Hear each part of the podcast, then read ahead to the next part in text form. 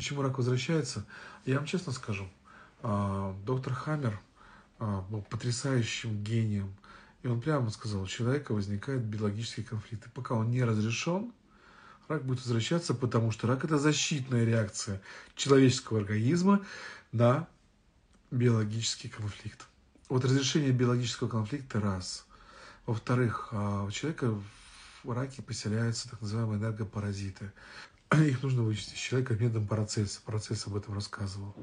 Кроме этого, сопроводить процесс очищения от самих метастаз, потому что закисляется организм, интоксикация сильная. То есть, в принципе, можно вылечить это все. Но если паразиты оставить и биологический конфликт не разрешен, рак вернется.